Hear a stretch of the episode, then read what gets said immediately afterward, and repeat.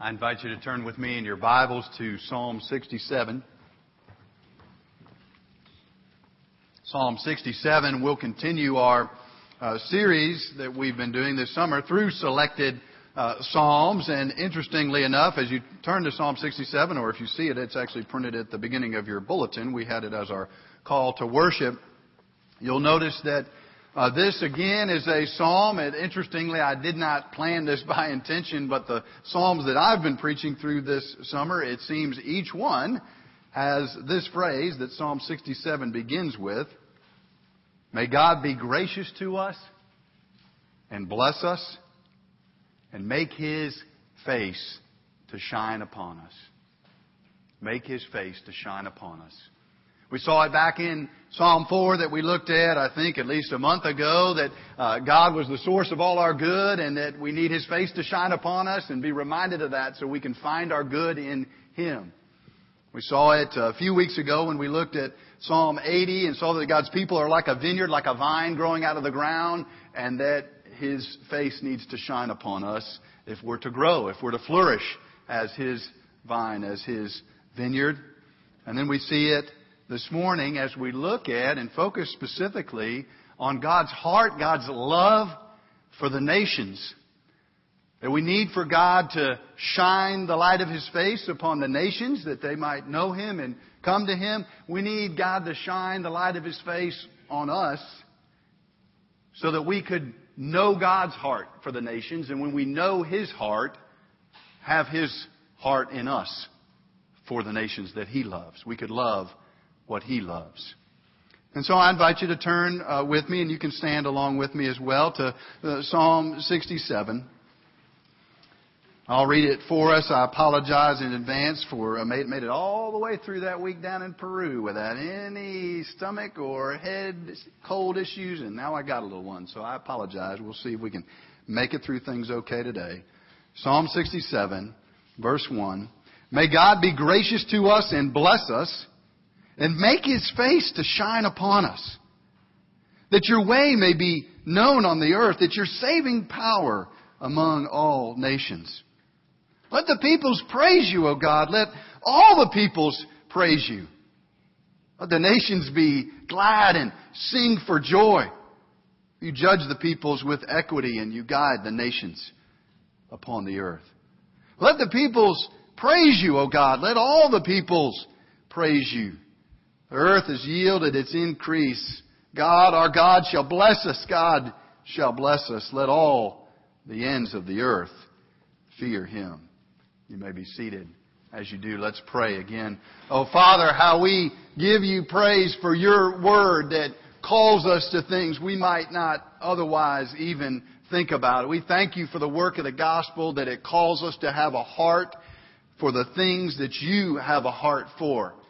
And I pray today, Lord, that you would increase in each one of us a love for the nations and a love for seeing the gospel extended, for seeing praise raised up among all the peoples of the world. We ask this in Jesus' name. Amen. When you care about somebody, you care about what they care about. On our trip down to Peru, one of the things that we did as a group and is a great thing to do in small groups, uh, men's and women's groups, uh, life groups. We did life stories, uh, most of them during the evening, and so people would share basically in, you know, seven, eight minutes about their life, where they came from, family, and certainly about their spiritual background. And then we would do something that really is interesting we asked everybody to share their worst day and their best day. I won't go into any of the worst days, but we had kind of set something at the beginning of the week, and that was that for the best day, you couldn't say sort of the birth of a child or wedding day or something. Those were kind of off limits. Those were sort of assumed. You had to say something else, but we cut a little slack to Meredith Nelson, when she shared this story about her best day, which was her wedding day. She had, uh, in talking with Blake, her husband, now, found out that he had an interest in something happening during their wedding service. That he loved to hear the bagpipes played and would love to have somebody play the bagpipes and specifically play Amazing Grace at their wedding. Now, we, we were all intrigued, uh, not just by the fact that Meredith remembered this when he had mentioned it, but actually the fact that Blake had that kind of specific interest in what would happen at his wedding ceremony. Most guys are just trying to get through it, but I can appreciate it. I was excited to hear about that. But Meredith remembered that. She loves Blake, and so she was going to love what he loves. Maybe, I'm imagining, bagpipes wasn't necessarily something she had on the menu for a wedding service. And secretly, without him knowing, she arranged for that to happen. And at a certain point in the service that only her and the pastor and a couple others knew about, in came that bagpipe playing that beautiful song. And had a great impact on Blake. To have that special thing that his wife knew that he loved, and for her to love that as well. Look at Psalm 67, and it tells us that God loves something. God loves to see the nations praise Him, know Him, worship Him. That's what He loves. And so we're called to the degree that God's worked in our life, to the degree that He's saved us, we've seen His grace, we know that He loves us, to love Him. And when we love Him, then we want to love what He loves. We want to see praises come from the nations, and we want to be a part of that. This is what this psalm calls us to. John Piper uh, has put it this way in his uh, well-known book on missions, and I will go ahead and mention right now that this is sort of a midpoint of the year. We had our Mission Sunday back in January, I guess it was. Was a great time as we've completed these summer mission trips, the two that we've gone on to Ukraine and Peru, to sort of remind ourselves of what it is that we're doing. And so I put out in the foyer by kind of the name tag table several books that we had available back in, in January. One of them is John Piper's book, Let the Nations Be Glad. So if you want to think and explore the themes that we're talking about today more, there's also a missionary biography out there. There's also the Operation World Manual, which tells you about a lot of countries, every country in the world, I think, and gives you ways that you can pray. It's a great, use, useful resource for your family. So those things are available to you. But Piper said this in his uh, book. He says that missions exist because worship does not. Missions exist because worship does not. And that one day, missions is going to cease because all we'll have is worship. One day when we're in heaven, when God has established the fullness of His kingdom, there'll be no more need for missions. But in the meantime, what we're called to, to called to now we might think about it as evangelism. We might think about it as outreach or telling people about the gospel. But what we're really doing when we support missions as a church, support the missionaries that are down in Peru or Ukraine, when we go on a trip like we've just gone on, when we discipline ourselves to pray and seek God's face for these countries and the work of the gospel, what we're really doing is we're seeking for God to raise up worshipers of Himself.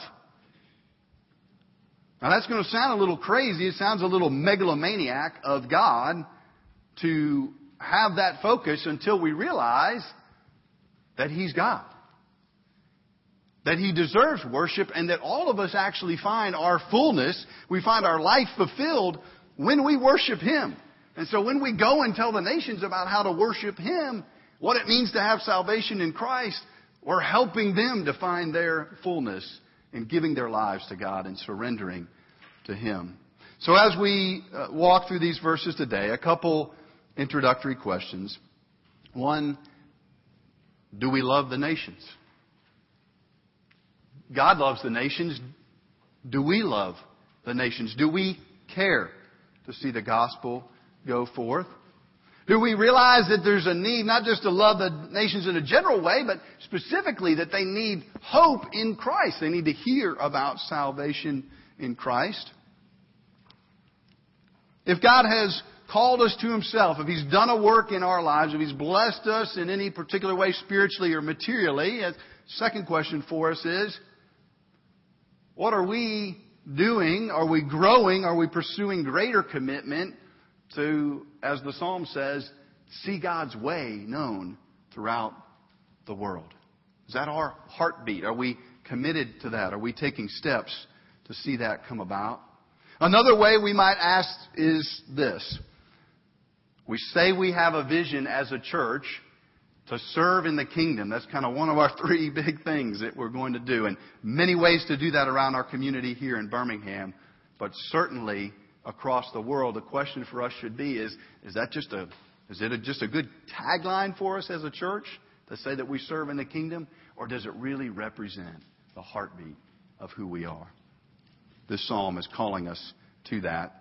And it does so in uh, four ways that I'll try to go through uh, quickly in our time together today. But if you want to, you can turn in the back of your bulletin. I don't think we have an outline there today, but if you want to write down these four points to kind of uh, guide yourself, I want to talk about four things that this psalm refers to that should really drive our understanding of what it means to have a heart for what God has a heart for, to have a heart for seeing the nations come to praise Him.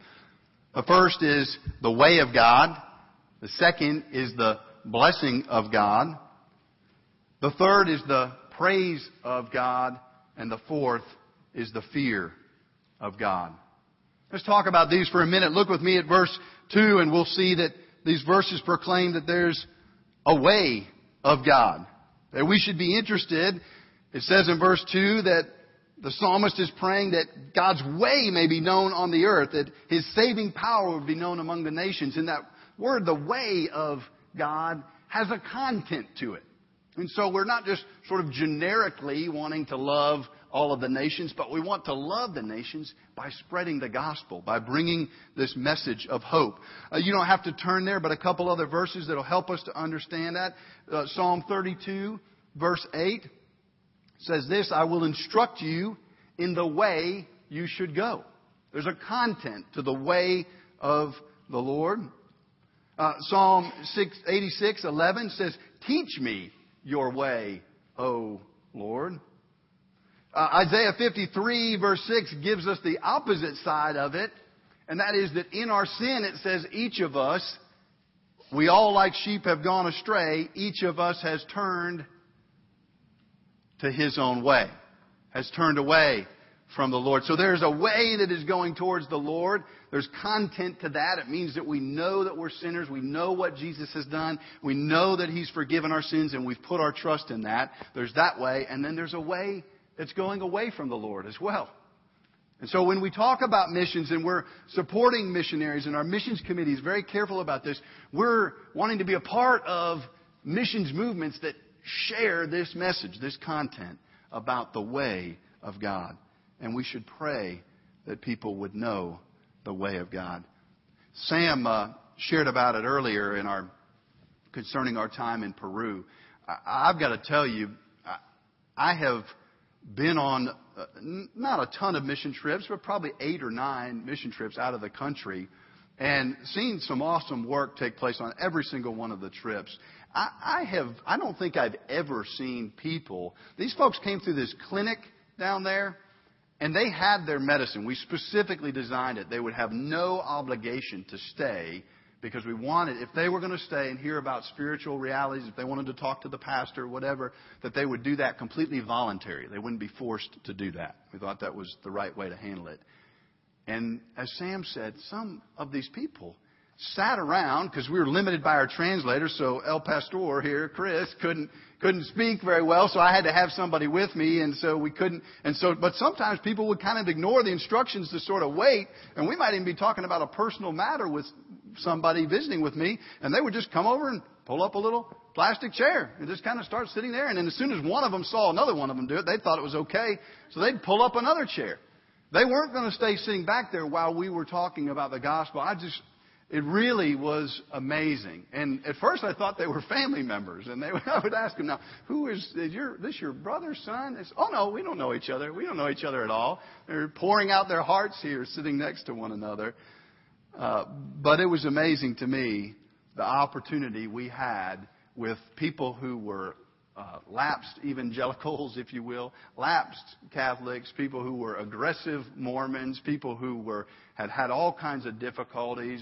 a girl who was about to give uh, birth for the first time, and, and and her boyfriend, who was the father, was nowhere around. It just story after story. These folks were seeking something from us, and what they were seeking was to know the way of God. They wanted to know something about God. And that's what we ought to be teaching people. That's what our missions should be about as a church. And that's what we ought to be about right here in Birmingham. As we seek to share with people around us, there's got to be a content to it. have to share with them at some point who God is and how He works and what it means to have a relationship with Him. So we ought to pray for the way of God to go forth. Second thing we see in these verses, uh, verse 6 and 7, so we're jumping to the end of the psalm and then we'll work our way back to the middle in a minute. It says, The earth has yielded its increase. God, our God, shall bless us. God shall bless us. I thought that was an interesting thing to be in this psalm about the nations and God's heart for the nations. I think what it's reminding us of is just this reality that God is blessing people all over. Now, the folks we visited, as was shared earlier down in Peru, and if you've been anywhere else in the world or other places in our country, there are folks with less material things than we have. There are people living in what we would call, uh, generously call, a shack. But for the most part, even the folks we were tending to, they had some medical needs, but they had food. They had some kind of roof over their heads. They enjoyed fellowship. You could see them playing, the moms playing with their kids and, you know, friends talking to one another. And they enjoyed those things. And as any uh, experience outside of all the blessings we enjoy in America shows us, we're reminded that God is the one who brings all the blessings that we enjoy.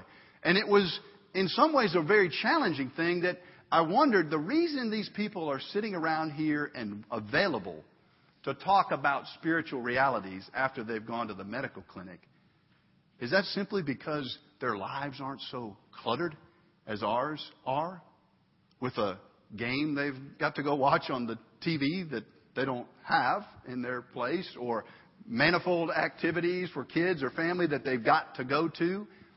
It was fascinating to watch how they were enjoying the simple blessings of life and able to just sit there and listen to what we had to say. But God shall bless us, and it's an important thing for us to think about today.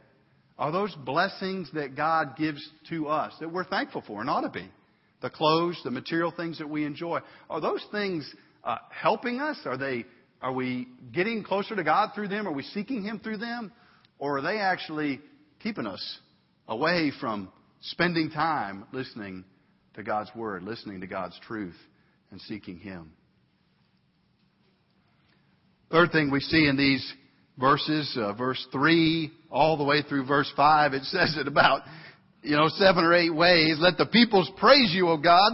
Let all the peoples praise you. Let the nations be glad, sing for joy. Let the peoples praise you. Let all the peoples praise you. Well, uh, I probably mentioned before the the Bible doesn't have, you know, exclamation points in the original language, the Hebrew or the Greek for that matter. And so the way that the Bible tells us that something is important is by repeating it over and over again.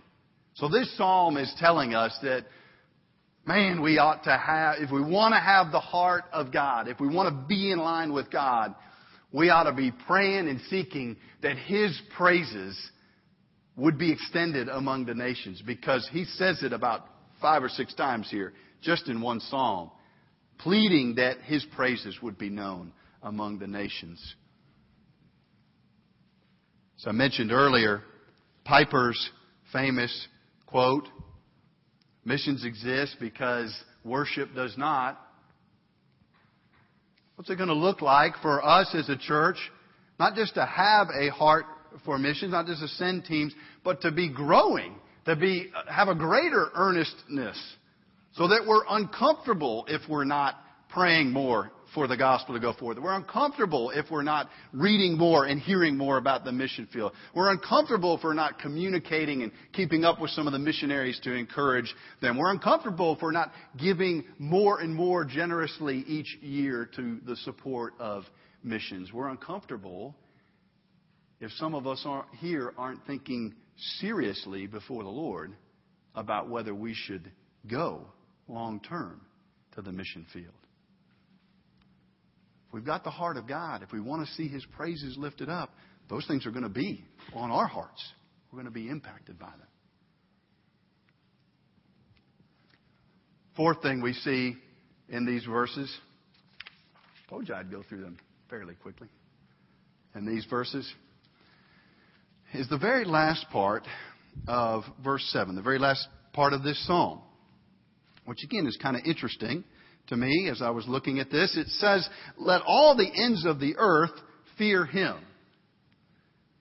The rest of this psalm, you know, frankly, has a lot of warm and fuzziness to it.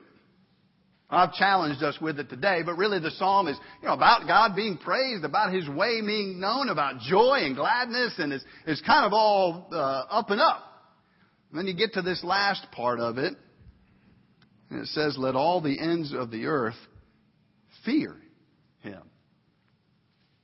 And it kind of jars you a little bit. What is that talking about? Well, if we understand the gospel a bit, we will understand that if we're in Christ, if we put our trust in Christ and have salvation, we're shielded by His mercy and grace, we have His righteousness, then we don't have to fear God in terms of His wrath. Romans 8 1 tells us there's no condemnation for those who are in Christ Jesus. So we, we understand that. We know we don't fear God in that way. But this psalm reminds us that there is a good, healthy reverence, respect for who God is. And certainly these verses remind us as well if you're here today and perhaps you haven't put your trust in Christ in that saving way, verses remind us that there, there's much to be feared. There's much to be feared in condemnation, that we should run as quickly as we can to the mercy that God shows us in Christ, that we might have salvation in Him. Where are you and I today with having a heart for the things of God? Psalm tells us about the way of God, the praise of God, the fear of God, and these important realities that, that help give some shape to what it means to extend God's heart to the nations. I'll share one final story as we think about the gospel going forth. And I, I do want to mention, too, before I share this story, I brought along something uh, that I've been reading recently that's actually not out on the table there, and it's maybe not. I don't know if any. It's a little academic, so I don't know if you want to pick it up. But I thought it was interesting that this book was written. This guy's a Harvard professor, and I don't really know that much about him, Lamin Sanneh, but he's writing about something fascinating as we think about God's heart for the nations in our lifetime. Do you realize that in the lifetime of most of us, except for the, I guess the young high school students maybe that are among us, in, in our lifetime, the world of academia and secularism has had to deal with the fascinating quandary that although the gospel seems to be receding in some ways in the West, I'm not, I'm certainly not ready to yield any ground here in the States, but certainly we see Europe, the gospel moving back into the side line. Even as that's been happening and as the pundits of our time have proclaimed that the gospel is then disappearing, it's going to fade completely from the earth.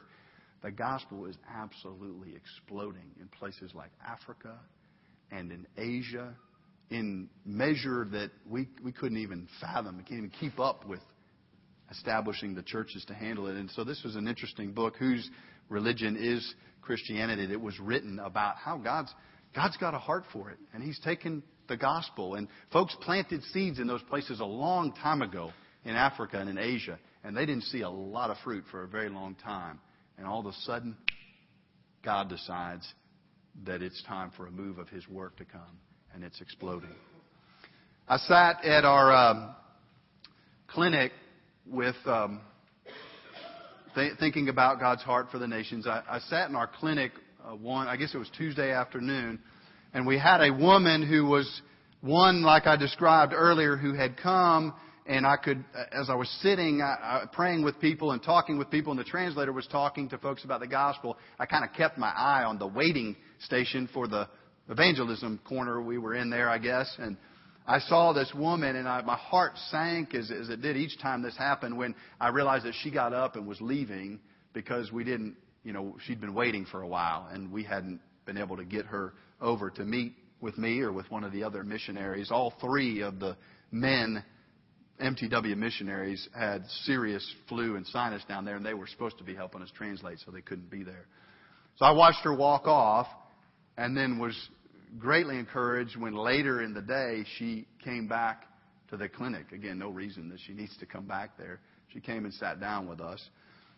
She talked about um, anxiety, and um, you could see it on her face. She didn't I didn't even hardly have to have the interpreter. It happened that Lori Berry, the wife of one of the missionaries, was sitting there meeting, so that was good because it was a, a woman, as you'll understand in a minute. But she shared about having anxiety, that she couldn't sleep at night, that she had a lot of fear, that she was wrestling with a lot of issues, and it was just, it was on her face. You could see it. And so I talked with her, and we had come up with a little bit of an illustration during the week since we were doing a medical clinic. Start, thought we'd do a little illustration spiritually for people, and folks would come in with some kind of complaint. They were having relationship troubles or this or that, but we said, you know, when you come in and you ask for prayer about something, what you're talking to us about is actually like a an injury on the top of your arm, maybe a cut or something.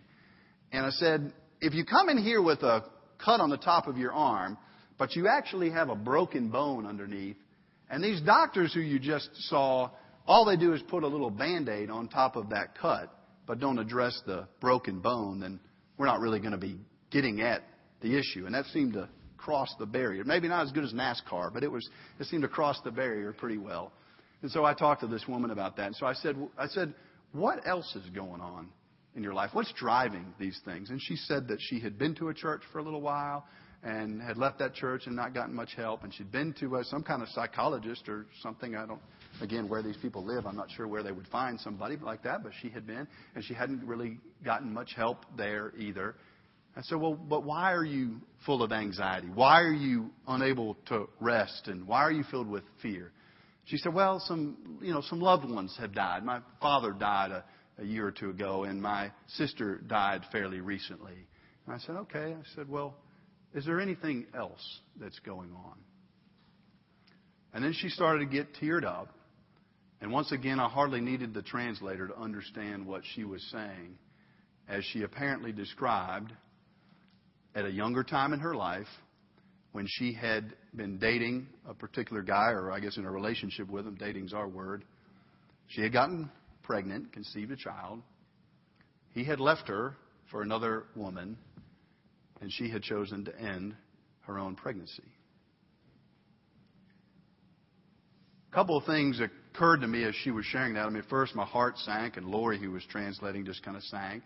Uh, the first thing that occurred to us was just how incredibly sad that was. The second thing that I think occurred to me was how universal some things are. Carrying around suffering and pain from decisions or actions or things in our past for our whole life that continue to drive, that are broken bones underneath here, that are continuing to cause us to bleed on the surface. And then, of course, I was also encouraged by the fact that we were able to share with her this message that God's given to the nations that God's given to us right here in Birmingham to help us heal, not just from the things on the surface, but from the things below.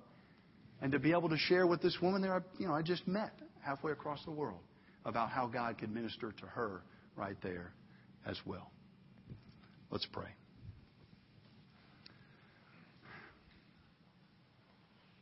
Oh, Father, we, um, we know that you love us. By sending your son Jesus, you've made that abundantly clear. And Lord, we just confess right now that although you've loved us, we don't uh, love you back with uh, nearly the vigor and energy that we should, or the passion, sincerity that we should.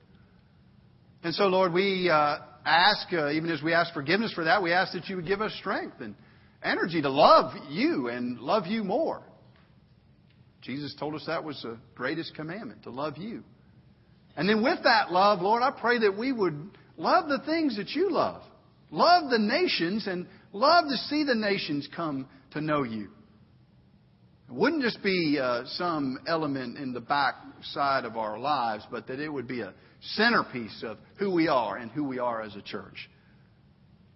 I pray this in Jesus' name. Amen.